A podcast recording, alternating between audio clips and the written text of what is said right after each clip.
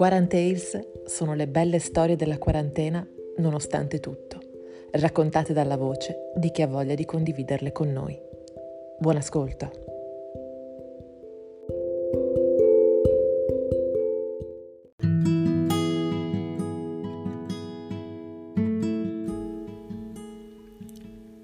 I primi giorni di quarantena sono stati cupi, opprimenti, pesanti.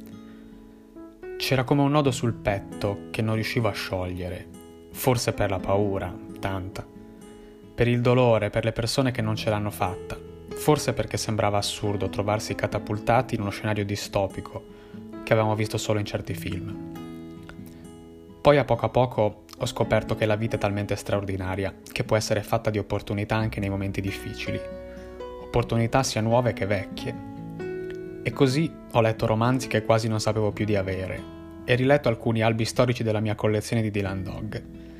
Ho riguardato film che avevano segnato profondamente altre epoche della mia esistenza, riassaporandoli da un punto di vista diverso. Ho messo ordine tra le foto di qualche anno fa, scoprendomi più grasso, più magro, più giovane, senz'altro vestito in modo opinabile. Ma poi mi sono risposto che probabilmente tra qualche anno penserò la stessa cosa dei periodi più recenti, persino di quello attuale.